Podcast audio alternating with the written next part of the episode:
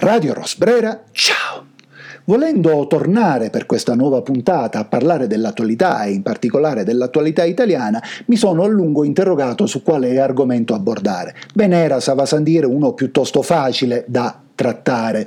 quello della ospitata aggiungerei con un vocabolo, con un aggettivo ben usurato in questa trasmissione, ben usurato in questa trasmissione, l'invereconda ospitata di, di Zenleschi al Festival della Canzone a, a Sanremo. Ma la propaganda, il, il viscidume, l'allontanamento dalla realtà che riguarda questo fenomeno che forse un po' ingenuamente chiamiamo guerra in Ucraina, è ormai per chi ha volontà, per chi ha cervello, per chi ha voglia, per chi ha desiderio di vedere le cose così manifesta che non c'è neanche bisogno di sbeffeggiarla. E chi non si è accorto di fronte alle palesi ingiustizie, di fronte al delirio, di fronte alla guerra per procura, di fronte a una classe dirigente, al di là di, tutti, di tutte le pecche o di tutti i crimini del governo russo, di una classe dirigente, quella ucraina, disposta ampiamente a vendere il proprio paese e i propri connazionali, chi non si è reso conto di tutto questo ancora oggi e chi non si è reso conto che paga le bollette molto più alte di prima, eh, non se ne renderà conto probabilmente mai e quindi è anche inutile tentare di convincerli. Ho provato anche a documentarmi su un caso del quale avevo in realtà episodicamente nel mio tentare di stare fuori da questo marasma inverecondo, appunto che è l'attualità italiana, di un fatto del quale avevo fuggevolmente letto, stimolato anche da un amico che è stato più volte ospite di questa trasmissione e che stamattina in un messaggio mi chiedeva cosa pensavo del caso Cospito. Io appunto avevo letto sto cognome Cospito neanche sapendo esattamente dove cadesse l'accento su qualche titolo, ma non sapevo di che cosa si trattasse un'ora, un'ora e mezza dopo, lavorando con un altro amico che è stato più o meno cinque anni fa anche lui ospite di questa trasmissione, gli ho chiesto cosa sapesse lui di tutto ciò e lui mi ha detto che non ne sapeva niente. E di fronte, mentre raggranellavamo vaghe notizie su questo caso, il mio amico giustamente mi ha proposto ma perché non parli della minchia?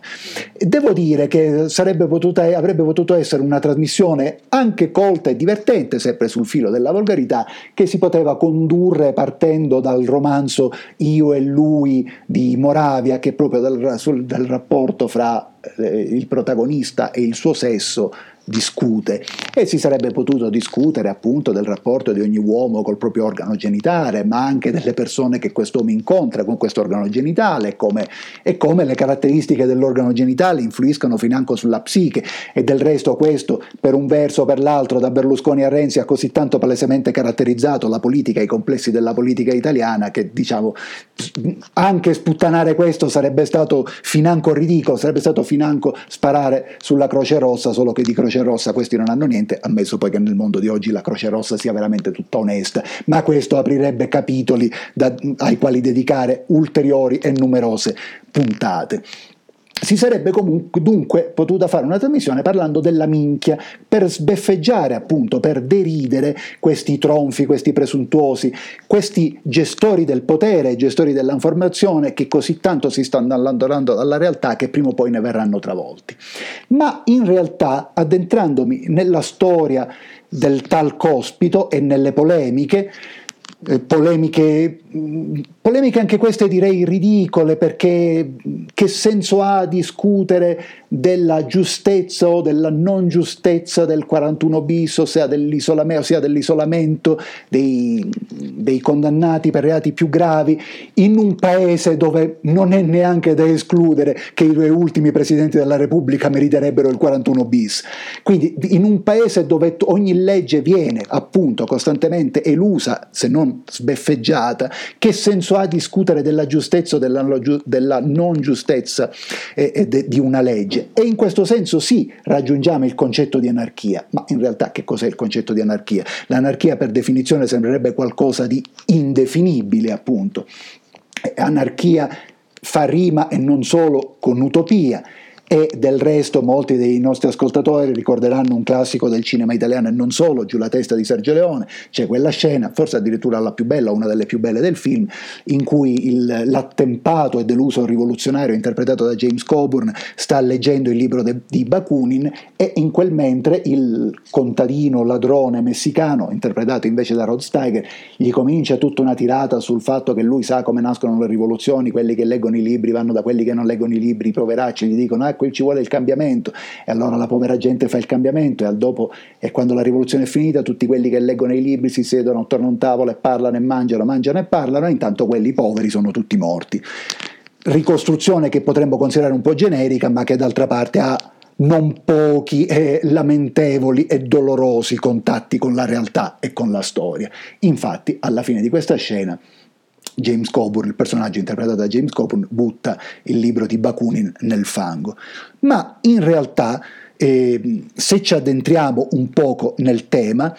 l'anarchia è qualcosa che non c'è così lontano, non solo, è qualcosa che si allontana dai sottotesti offensivi o denigratori che, che, correntemente si danno alla parola. E per cui, per, proprio per raggiungere questo scopo, per provare a riflettere sul concetto di anarchia,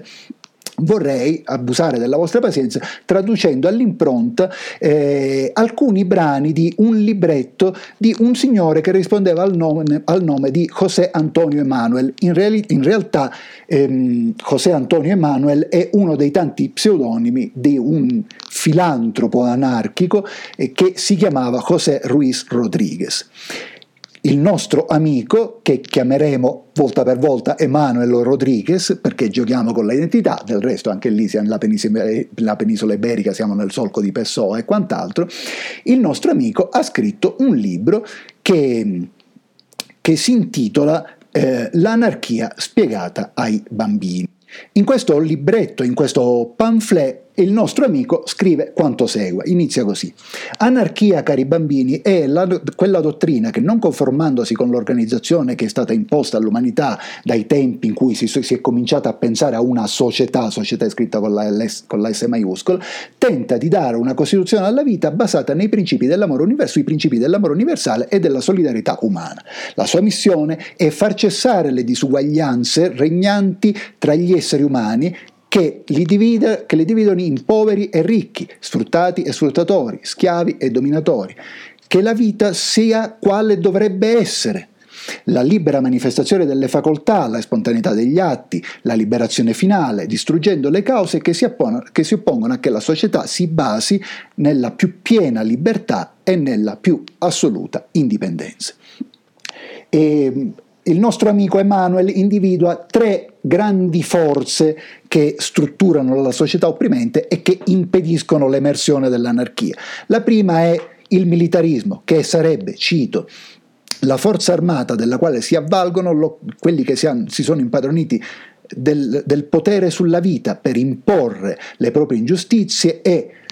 e cimentare le proprie malvagità. Questa forza non retrocede neanche davanti al crimine, arma gli esseri tra, tra, loro, li lancia contro quelli che, come voi, come i vostri padri, come i vostri fratelli, hanno fatto del lavoro una virtù. Quando ci ribelliamo a questo modo di comportarsi, di procedere, quando ci solleviamo contro la, la ingiustizia, piomba sopra, ti, sopra di noi. Non contenti di volerci distruggere, suscitano guerre, decimano l'umanità e i crimini si sommano nel cammino che stiamo percorrendo. Vediamo che siamo, come si vede, lontanissimi non solo da Cospito, ma anche da Zelensky e siamo forse vicini a, maggior, vicini a ciò che la maggior parte della popolazione umana più che italiana, umano nel senso esistenziale del termine, vorrebbe. Ma continua il nostro Rodriguez. L'anarchia oppone a questa forza bruta la pace. L'anarchico non vuole la guerra, si oppone alla guerra, ansima per la pace, perché il punto fondamentale, sua, il punto fondamentale della sua dottrina salvatrice. Considera a tutti gli esseri fratelli, considera tutti gli esseri fratelli, non chiede, non vuole frontiere che ci separino, ma l'emancipazione totale e assoluta degli esseri umani. Le sue armi, le armi dell'anarchia sono il libro, il lavoro, la parola davvero siamo lontanissimi da, da ciò che la propaganda attribuisce all'anarchia, da ciò che Cospito credo si attribuisca come anarchico e, da, e, e lontanissimi anche dal modello sociale in cui viviamo. Il secondo alleato del nostro sistema sociale opprimente, secondo Emanuele, è, è il clericalismo che, cito, la farsa della quale si sono circondati gli usurpatori della vita per dimostrare che le loro imposizioni, le loro tirannie, le loro oppressioni sono giuste e gradite a un Dio che hanno plasmato per rivestire di bontà i propri atti. E Emanuel individua come soluzione contro il clericalismo con molta ingenuità nel mondo di oggi la scienza che lui chiama l'ordinato conoscimento della vita ma forse non totalmente con ingenuità, perché forse la vera scienza non è quella che ci viene presentata, è la stessa scienza che ci viene presentata, usurpazione, e del resto ha prodotto non solo fanatismo in una quantità strabiliantemente scandalosa di nostri consimili, ma ha prodotto, come abbiamo visto negli ultimi anni, il fenomeno che in, almeno in alcune parti del mondo qualcuno si illudeva fosse scomparso, del fanatismo di Stato. Il terzo alleato della, della società repressiva è, Savasandir per Emanuel, il capitalismo, che è ancora cito, la società organizzata sull'egoismo brutale e antiumano, che detiene sull'umanità un potere assoluto,